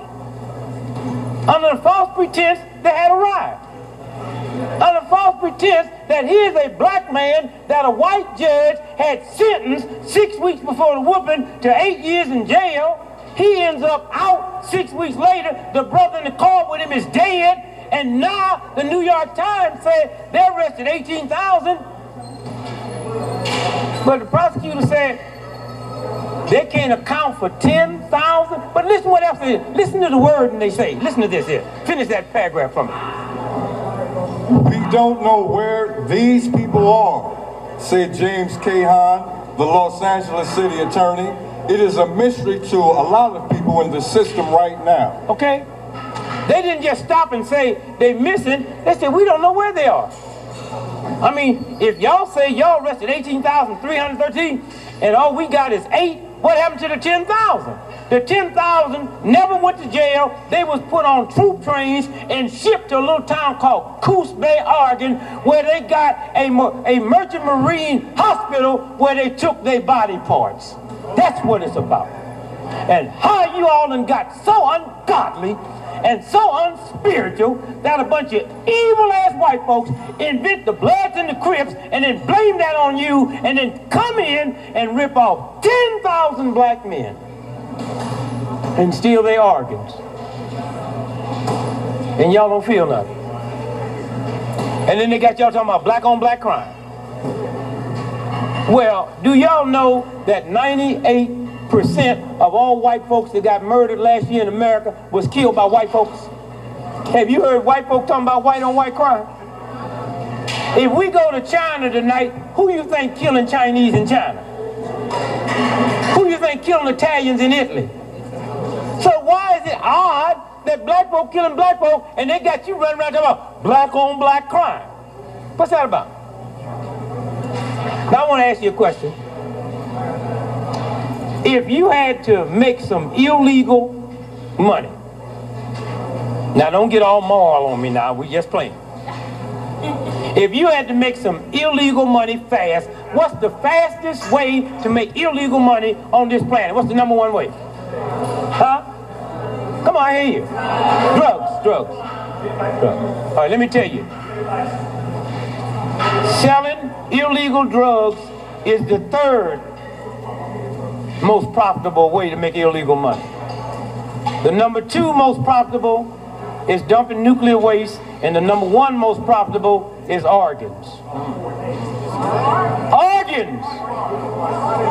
The number one most illegal money is made on organ transplants, and in order to transplant them, you got to steal them. The number two is dumping nuclear waste. That's what we were doing in Somalia. We didn't go to Somalia with an army to make black folks who we don't like eat our food. We went over there to dump nuclear waste. That's why them black and white soldiers is coming back home breaking out all over their body with strange diseases.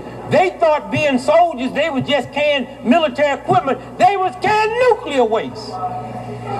And that's what we're doing in Haiti today. And that's why we will never leave Haiti. Because the number one two way to make money is dumping what? Now let me tell you one of the best ways they dump it in America. Y'all ever see these freight trains? You ever see them at night? You ever see these freight trains that had these like milk trains on them? They had the little containers that, you know, carry liquid. Next time you see a freight train at night, look and see how many of those you see. That's where they put the nuclear waste in them trucks, in them little containers, and at nighttime, when they get in black areas, they open up them valves and dump that stuff in the track. Then when it dries, it gets airborne, and then it blows into your house. That's what's going on. Okay? So now what's the number one way of making money? And every time you hear about a drive-by shooting, you notice there's no witnesses.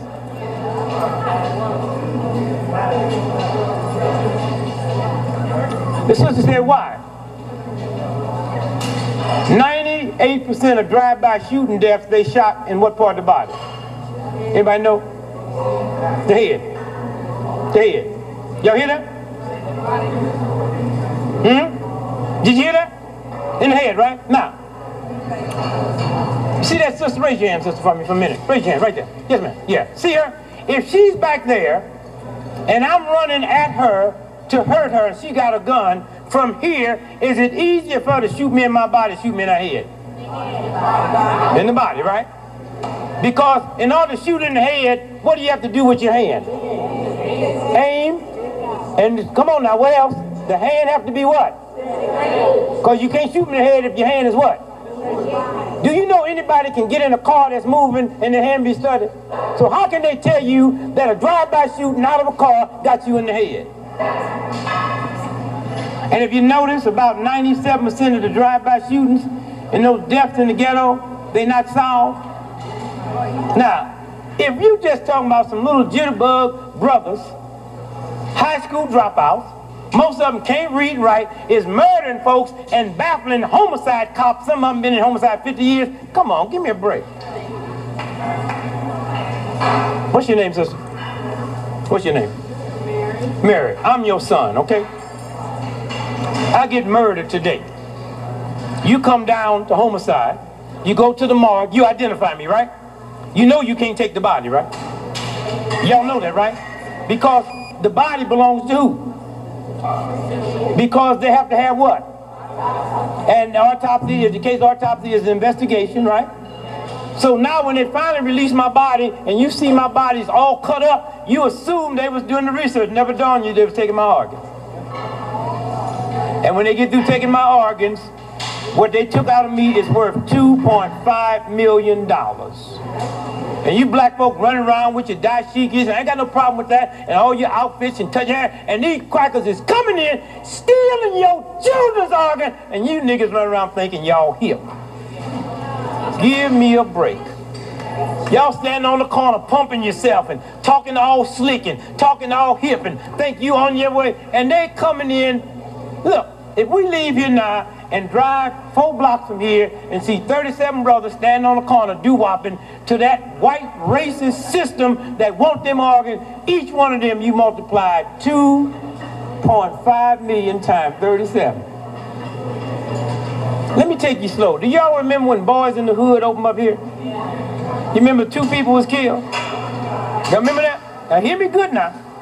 Before the movie started, right? They was killed in the line. But the paper said the black folks was reacting to the violence of the movie, but the movie had never been shown. Okay? See how they do it?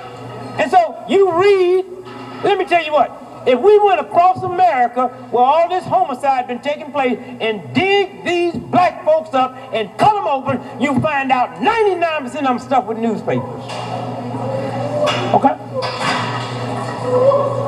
But as long as they can convince you to believe that I'm doing that, all right? As long as they can convince you to believe that I'm the most violent thing going, but then you got to ask the question, do you know there's a lot of black folks that live in black neighborhoods? A lot of old folks? Those old folks ain't getting killed. I mean, the last place me and this dope pusher is gonna go to have a shootout is on a playground. Why do you let them keep telling you that these dope pushers and went to a playground, have a shootout, and always miss each other and hit four, five children? Well, if you wanted some organs, would you go to a National Baptist Deacons Convention? Or would you go to a playground? That's the game. That's the game. That's the game. So this is what the game is. And you got to watch this government, because anytime you have a meeting like this here, where somebody gonna come with serious information, they always find some crazy nigga and let him out of jail.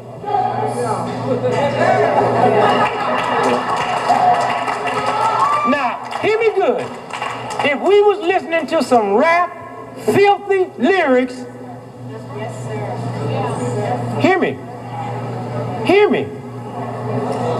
When the last time you been to a concert that don't mean nothing, you see some big old, big old crazy, this nigga look like four football players.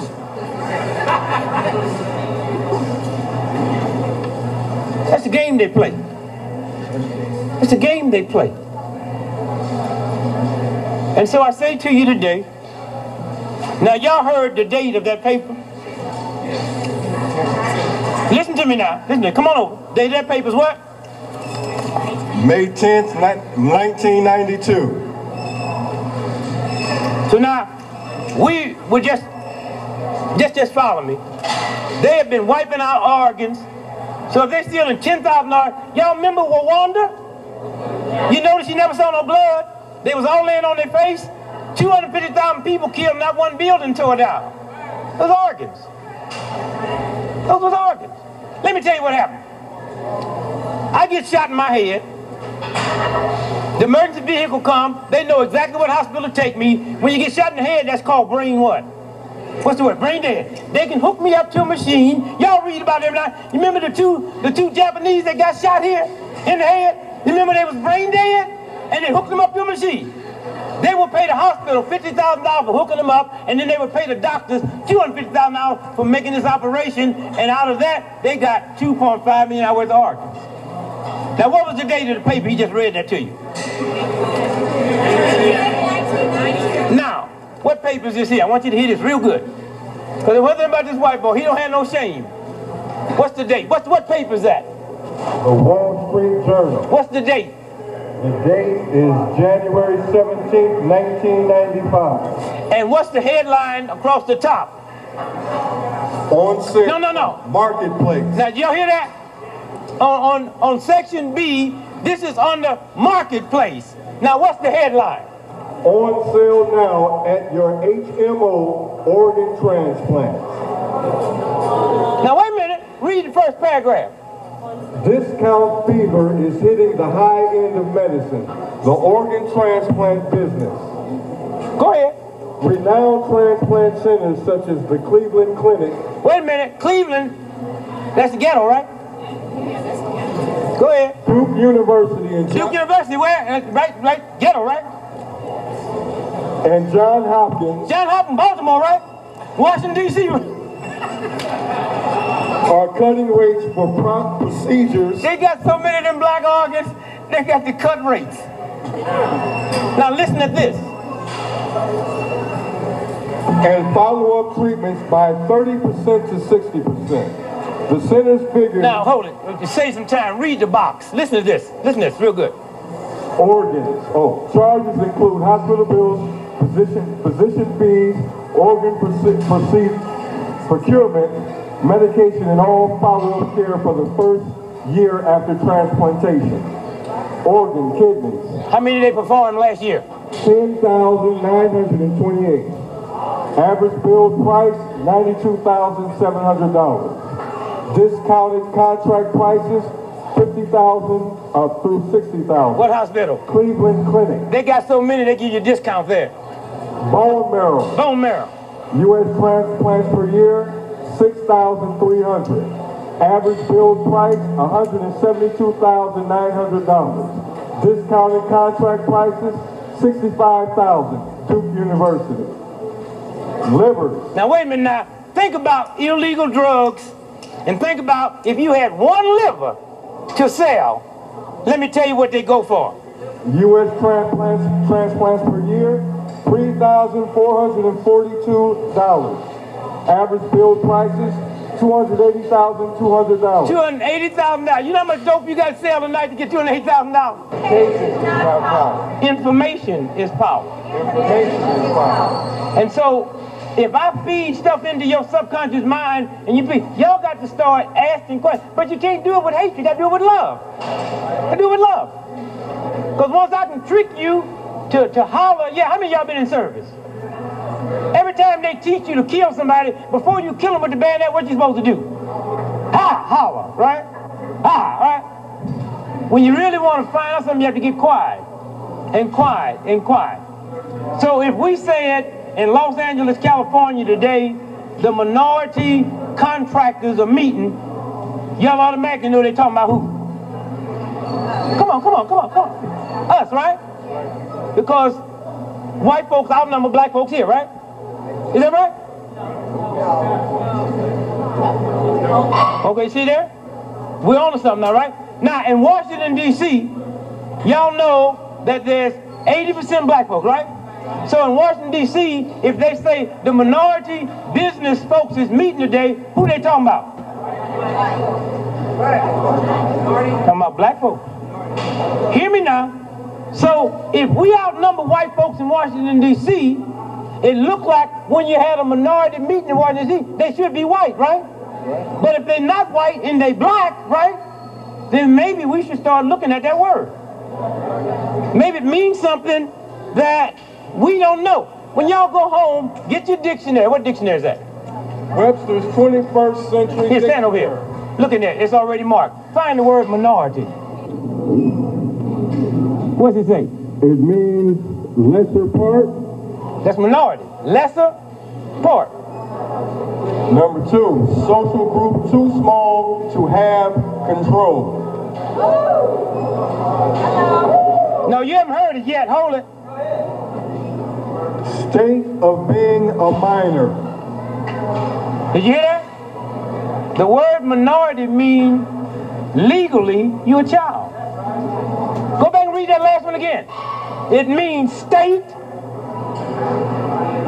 Of being a minor. No, read it. I don't want them to think you said it. All right. Read it. Okay. Read what All right. white folks said in the dictionary. Okay. Number three, state of being a minor.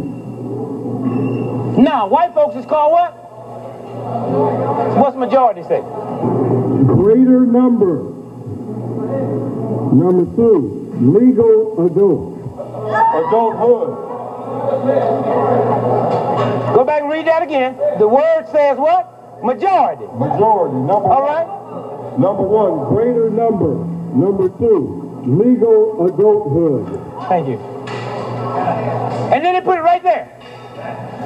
And so uh, the reason I'm, I'm taking my time and saying, Why do they put it all out there? because they know you're not going to look at it. right? You see, in order to have a lie, you have to have a truth. Okay?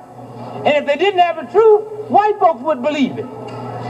So they got to put it out there because they know you ain't going to see it. They know you ain't going to check King's speech. All right? Just believing white folks is bad. You know, they, they got power over me. Let me tell you how it works. Uh, me and this brother here have been friends for a long time. He been dating this sister since she was in high school. Everybody know I wanted her. But he got her. We've been friends. I'm a doctor. He's a lawyer. He got a heart condition. And I invented a little thing that I'm the only one that can keep him alive. And everybody keeps saying, Ooh, I don't know. I thought he hated him. He, he got his woman. I don't know why he do that. But then you know the negative side. Girl, I don't trust him. Boy, he gonna kill that boy one day. And so one day he called up. Wife said, Dick, uh, uh, uh, Melvin's uh, thing broke. Uh, can you bring that other valve? I said, I'll be right there. And said, oh, by the way, I moved. I said, well, give me the address. Where you live now? I live, such, such, such, such, such, okay. Uh, you about five minutes away. So five minutes past, I'm not there. Ten minutes. If I ain't there in 20 minutes, brother dead. 25 million minutes past, he dead. 30 minutes past, I'm not there. What's everybody saying? I knew he was going to kill him one day. Now, I walk in the house, everybody mad at what? Me, right? Why they mad at me? Because I what? I killed him, right? Now, think about the power that you put in somebody when you give them the power over life and death, right? Got that? Now, let me tell you what really happened. Have you ever been around these folks that anywhere they go, they like to look at their road map? You ever been around? See, I don't understand road map. I find my way by going from one filling station to another. But there are some people, you understand what I'm saying, that can look at a road map and know how long the trip is, where to turn, and they can be off and pull that map out and say, I think we're about here. When you ever been around there? Well, I'm a doctor that like to read the road map, and when they said they changed, I pulled my road map out, but what I didn't know, I had the map upside down. And every time I'm supposed to turn right, I turn what? And every time I'm supposed to turn left, I turn what? I made a dumb, stupid mistake, right? And yet, y'all gave me the power to kill him. And I say that about white folks. White folks ain't bad, they dumb and they stupid. Don't look at him, he writes the book about them. he writes the book about them. He, he know how dumb and stupid they are. If Ralph had a choice of, oh, I ain't gonna say it. White folks be safer with me than with him. Okay? And look at him smiling, he knows that. If he knew where the nuclear bomb was and where white folks was, and I knew where it was, they safe with me, but with Ralph, he'd push that boat in a minute. I know him. So now check this out. Y'all hear what I just said now? I had the map upside down. Had nothing to do with killing him. So y'all gave me the power of his life. And this is what we got to say to white folks. You ain't bad, you dumb. You stupid. I mean, this game you play, anybody dumb enough to mess up the whole water supply. Anybody dumb enough to mess up all the air. There's something wrong with y'all. Anybody dumb enough to do the the stupid laws they got. Civil rights bill ain't no stupid law. Civil rights bill ain't no stupid law. Let me tell you where the civil rights bill came from. I was there. We marched on this cracker and we asked for all of it, and when we looked around, y'all wasn't there. That's why.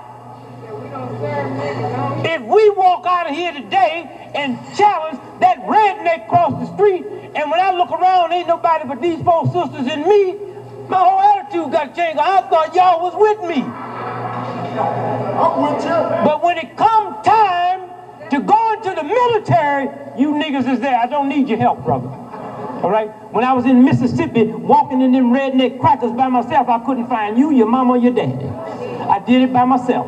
All right? And I'm gonna give you. I, I don't have to. I know I'm not worried about that. It's about. It's it's about love.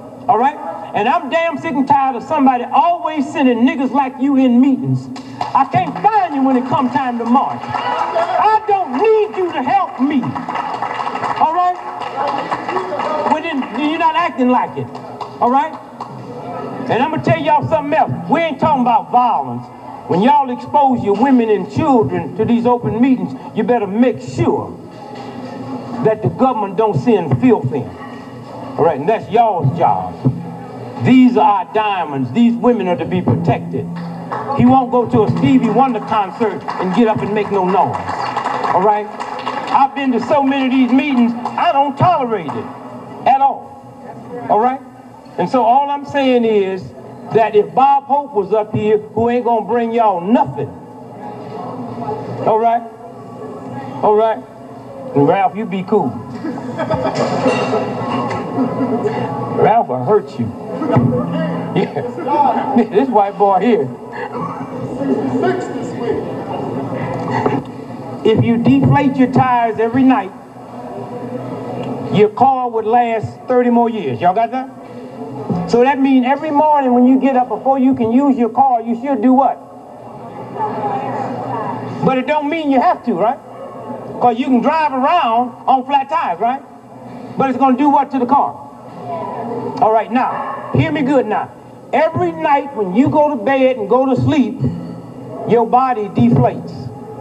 All right? That's a universal law. So when you get up, in order to make it work right, you have to do what? Inflate it, right? The only way your body gets inflated is you have to have 20 minutes worth of sunlight to go through your eyes and it inflates your whole body. Now you see why the super rich folks that control the world, they up every morning at sunrise. Now you see why they print in the paper and give on the news sunset, sunrise. huh? All right? Because at sunset, you should be there to get your dose, and if you don't, it's like you're a zombie. Now, kind of unfair question to ask y'all because usually in areas like this you wouldn't have sun porches. But when you go back to the Midwest where it gets snow, whenever you go out to the neighborhoods where the people got the money, you find a sun porch. Now, why am I telling you this? It means that tomorrow morning, get up when the sun comes up and try it. Do it for a week and you see your whole body change. The whole intelligent thing flips over. So if you're drinking eight eight ounce glasses of water every day. You get up in the morning and you get your sun, 20 minutes worth of sun, about 30 minutes worth of walking. Then you start getting in order. Then a lot of the conditions you have might leave. Man, I'm so happy I went to South Africa. I found out something I didn't know. Every two weeks, I got to go to foot doctor. Because I get calluses on the bottom of my feet. You know damn good and well I ain't to pay no $2,700 for them shoes and get tight shoes, right? I pay too much money for my shoes to buy tight shoes. So I'm saying, well, why, where is this coming from? And got around some brothers and sisters in South Africa back up in the bush, and they say these corns is on your feet because of condition in your body that a system that hardened you so bad you won't let it go, so it comes out on your feet.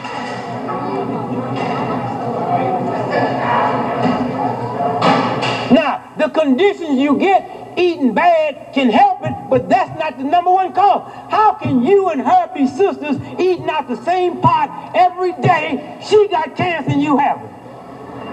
Hmm? So I'm saying to y'all, if y'all got conditions, that's God trying to tell y'all is something inside the body that need to be changed.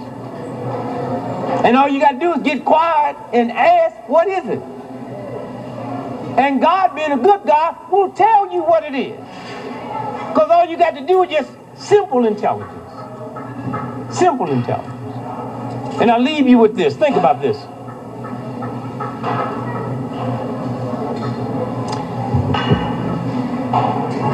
What's your name, brother? Solomon. We're going to take Solomon, we're going to change his name, we're going to make him white Italian Alfonso uh, Capru, New York City. Came out here to LA, daddy, number one mafia dude in New York. Y'all got that? All right, now, all of us know his daddy is the number one mafioso cat in New York City. Stone murder, right? White boy, right? Solomon call you a nigger. His daddy mafia, what you gonna do? Act like you didn't hear, right? Uh-huh. Solomon owe you some money. He ain't gonna pay you. You gonna treat him like you do the rest of them? Daddy mafia, right? Let me tell you why I'm saying this. If we can give him some type of perverted respect because his daddy is the mafia, then what happens when a system don't like me cause I'm black, or I don't like so-and-so cause they white, if God made me black and God made him white, if I'm scared of the mafia, how can I do something to you because of your color and not be scared of the real mafia? I mean, his little daddy will fall dead in the morning if God choose. How can you be more afraid of his daddy than you can the daddy of daddies? Come on. I'm just talking about a balance, simple balance. If any of y'all want to lose weight, I'm going to tell you a simple way you can lose all the weight you want to lose. All the weight you want to lose. I never forget when I first came out with the Bahamian diet, this sister walked up to me, she about 460 pounds. I was at an urban league committee. She said, nigga! I said, yes, that's me. She said, look at me, I'm 465 pounds. I'm on welfare. That damn Bahamian died yours cost 1995. How you expect a poor black welfare sister like me to, to afford that stuff? I looked in the eye and said, I expect you to afford it the same way you can spend enough money with them white folks, Kroger's, A&P, and Safeway to buy enough groceries to end up weighing 465 pounds. Now you want Brother Greg to knock it off you for free. You swell up till you bust. She said, you know that make a lot of sense. Let me buy two cans, my man. now, briefly, let me tell you what causes weight. When you eat food, all food is broken down into an electron. In order to get into your body and give you energy, that molecule have to be hit by enzyme. In other words, you have to graduate from grade school to go to high school, high school to go to college, college to practice medicine, right? That's the enzyme. This is the molecule. We are electrical units. The food is broken down into a molecule. If it don't hit an enzyme, then it can't break. Now, if it didn't break, you would explode because that's raw energy trying to get out. There's a God force that converts it into fat. Okay? Now, when you decide to lose weight, the fat now is converted back into a molecule. If you still ain't got an enzyme, it don't work. Where's the enzyme? Everything you cook, you destroy the enzymes. Everything you freeze, you destroy the enzymes. So you want to lose weight? Here's what you do. What I'm gonna give you, you lose a pound a day. You eat fruit for breakfast because long and I ain't, oh no, let me don't get nothing out no can. Fresh fruit for breakfast because there's your enzymes. You eat fruit for lunch, there's your enzymes. And for your evening meal, you cook you a half a cup of rice, preferably brown rice. Y'all got that? How much rice? Half a cup. Now I know y'all want some meat, and I know you want some chops, but let's let's look at this for a minute. There's a lot of protein in a steak, right? Right? But cows don't eat steak, right? Matter of fact, the meat you eat don't eat meat, right? So where's this protein come from? Don't you know if you eat and put the right minerals, vitamins, get the right rest, the right physical fitness, your body will manufacture everything it needs. You ain't never had to eat hair to grow hair, have you? You got fingernails? You ever eat fingernails or grow fingernails? You put the right minerals and vitamins and proper rest and water in your body, your body will manufacture everything it needs. Y'all got that? Now, how come your grandmother cooked better fried chicken than my grandmother? How come your granddaddy cooked a better meatloaf than my granddaddy? Let's do a trick. Let's go to the store and we're gonna get some hamburger meat and we're gonna cook a meatloaf, right? We're gonna get some chicken, we're gonna cook it. But before we cook it, we're gonna eat the hamburger meat raw, right? It tastes the same, don't it? Do it taste the same we eat raw? We eat the chicken raw, it tastes the same, right? So if the meatloaf tastes different and the chicken tastes different, is after it get cooked, it means it ain't got nothing to do with the chicken, it got something to do with the herbs. We ain't hooked to the meat, we hooked to the herbs. So here's what we do. How much rice? In the blender. If you haven't got a blender, put it in a bowl. In the blender, while the rice is cooking, put nine tablespoons of olive oil. Olive oil breaks up cholesterol. Y'all see that report out of Eastern Europe yesterday? That the reason women over there had zero point breast cancer is because they've been using olive oil. Olive oil. Olive oil. Not chicken fat, not bacon fat, olive oil. Now, watch this now. You take, how many, how many tablespoons olive oil? Nine. Okay. You take six pieces of fresh garlic, put it in the blender, take a half onion. Now what is that now? Now, any of y'all ever heard of Bragg's amino acid? All right. While y'all waiting to get Bragg's amino acid, go to the store and get some soy sauce. You can only get Bragg's amino acid at the health food store. Put four tablespoons of Bragg's amino acid or either four tablespoons of soy sauce in the blender. Turn the blender on, blend it up, right? Got that? You got all your herbs? All your oil? Now when the rice is done, pour that over the rice. Now you know half a cup of rice damn near make a half a pot, right? So now don't tell me now I put you on a starvation diet. Eat all you want. But now there's a trick. Eat all you want, but once you stop eating, you can't go back. You got that? Eat, eat slow. Eat all you want. Now, what happens? The body starts cleansing. You drink eight glasses of water. If you're going to use the Bahamian diet, take it twice a day, but don't use it till after noon. Now, the fruit gives you the enzymes for breakfast. The fruit gives you enzymes for lunch. The rice goes in, it cleanses the body. The garlic destroys all the bacteria in the body. all the poison in the body. The onion do the same thing. It also breaks up cholesterol. Now it gets your body in a mood. Plus, when you're eating the fruit, the body gets the vitamins and minerals it needs, and now the appetite starts shutting down. Y'all got that? Now do me a favor. Don't call my house and want to know if you can put some potatoes in. Or some cabbage. Or some peas. Now, did you hear? If I didn't say it, then don't do it. Okay, well, what do you do for dessert? Eat your piece of fruit. All right? Now take a spoon, turn cold water on, and make like that spoon is soap. And when you run your hands over that, about 20 seconds, all the odor is gone. All right? All the odor is gone. All right? So just do that so you know. That's how you get out. If you want to get garlic off your breath, parsley. Parsley. That's why when you go to the restaurant, they put parsley on the plate. That's not decoration. The chlorophyll, chlorophyll is the parsley. So y'all got that? Yep. You mentioned Johns Hopkins University. Johns Hopkins University has designed the program for global population reduction, Yes. and they're working with the National Security Establishment. The last point I want to make is there's a vaccine that Donald Ainslie Henderson, who's the head of Johns Hopkins University, is planning on injecting 80% of the Africans beginning in October of 1994, called SP small F66. Now, if I count F, I hear SP666. Yep. So the point I would like to say, as an advocate, someone who's committed to stopping the global genocide of the unborn generations of our people, how can you advise me, brother, to get more done with the passion that I have? Well, the, the question is, how do you get more done with the passion? You tune into a universal order.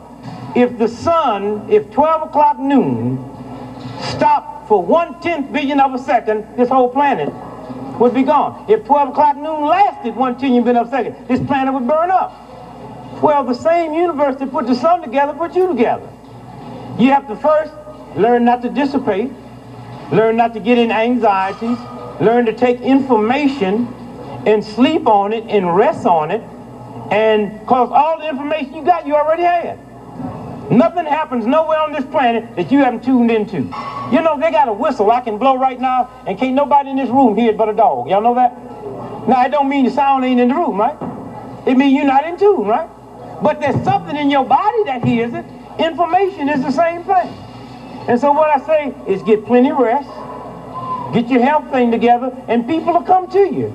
People automatically come to you. There's a universal intelligence out here that will find you. And when they find you, if you give it to them with love and kindness, they will go bring their other ones, their other friends, and their other loved ones to you. You heard what he said about the numbers. I gotta take two more questions and we out. Listen, let me just let me just say this about numbers. Y'all had a proposition 187. 187. Do you all know that's the code for homicide across the country? Okay, when a homicide cop shows up and there's a murder, he will call in and say, we got a 187. Don't you think for one minute, when they put 187 on here, they wasn't talking about killing Mexicans. That's the code word. All right? And there is no accident that 187 is the code all over this country for homicide, and that happened to have been the number they picked. And so we, if you just pay attention. And the, the boy, like I say, he ain't no big problem. All you got to do is put them animals in the cage. One more question here.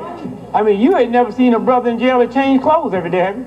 I, mean, I mean, you come out with that little orange outfit on, and that's it, right? Every day, this boy change clothes every day. So it's something. Uh, I, let me get her and then we out. Uh, This man.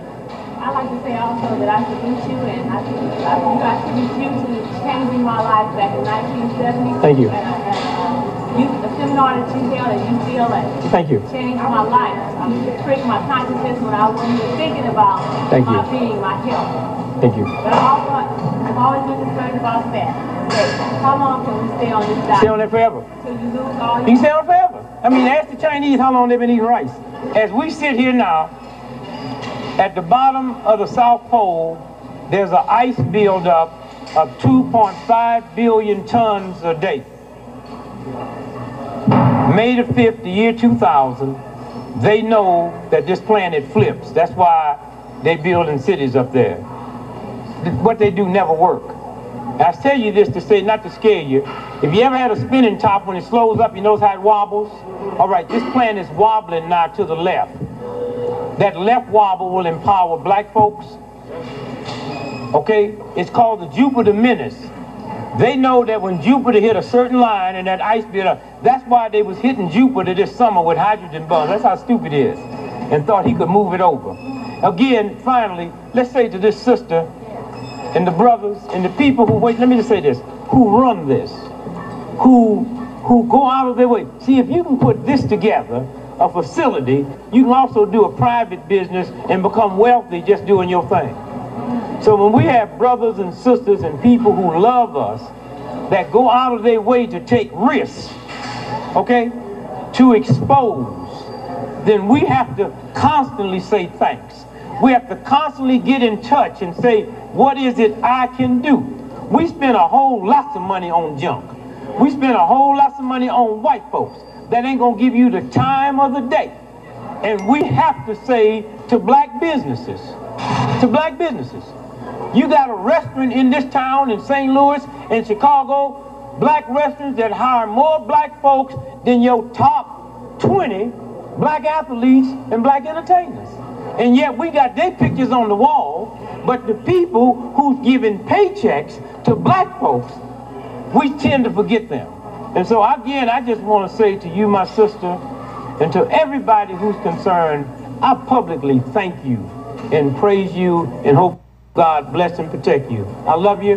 God bless you. Have a good year.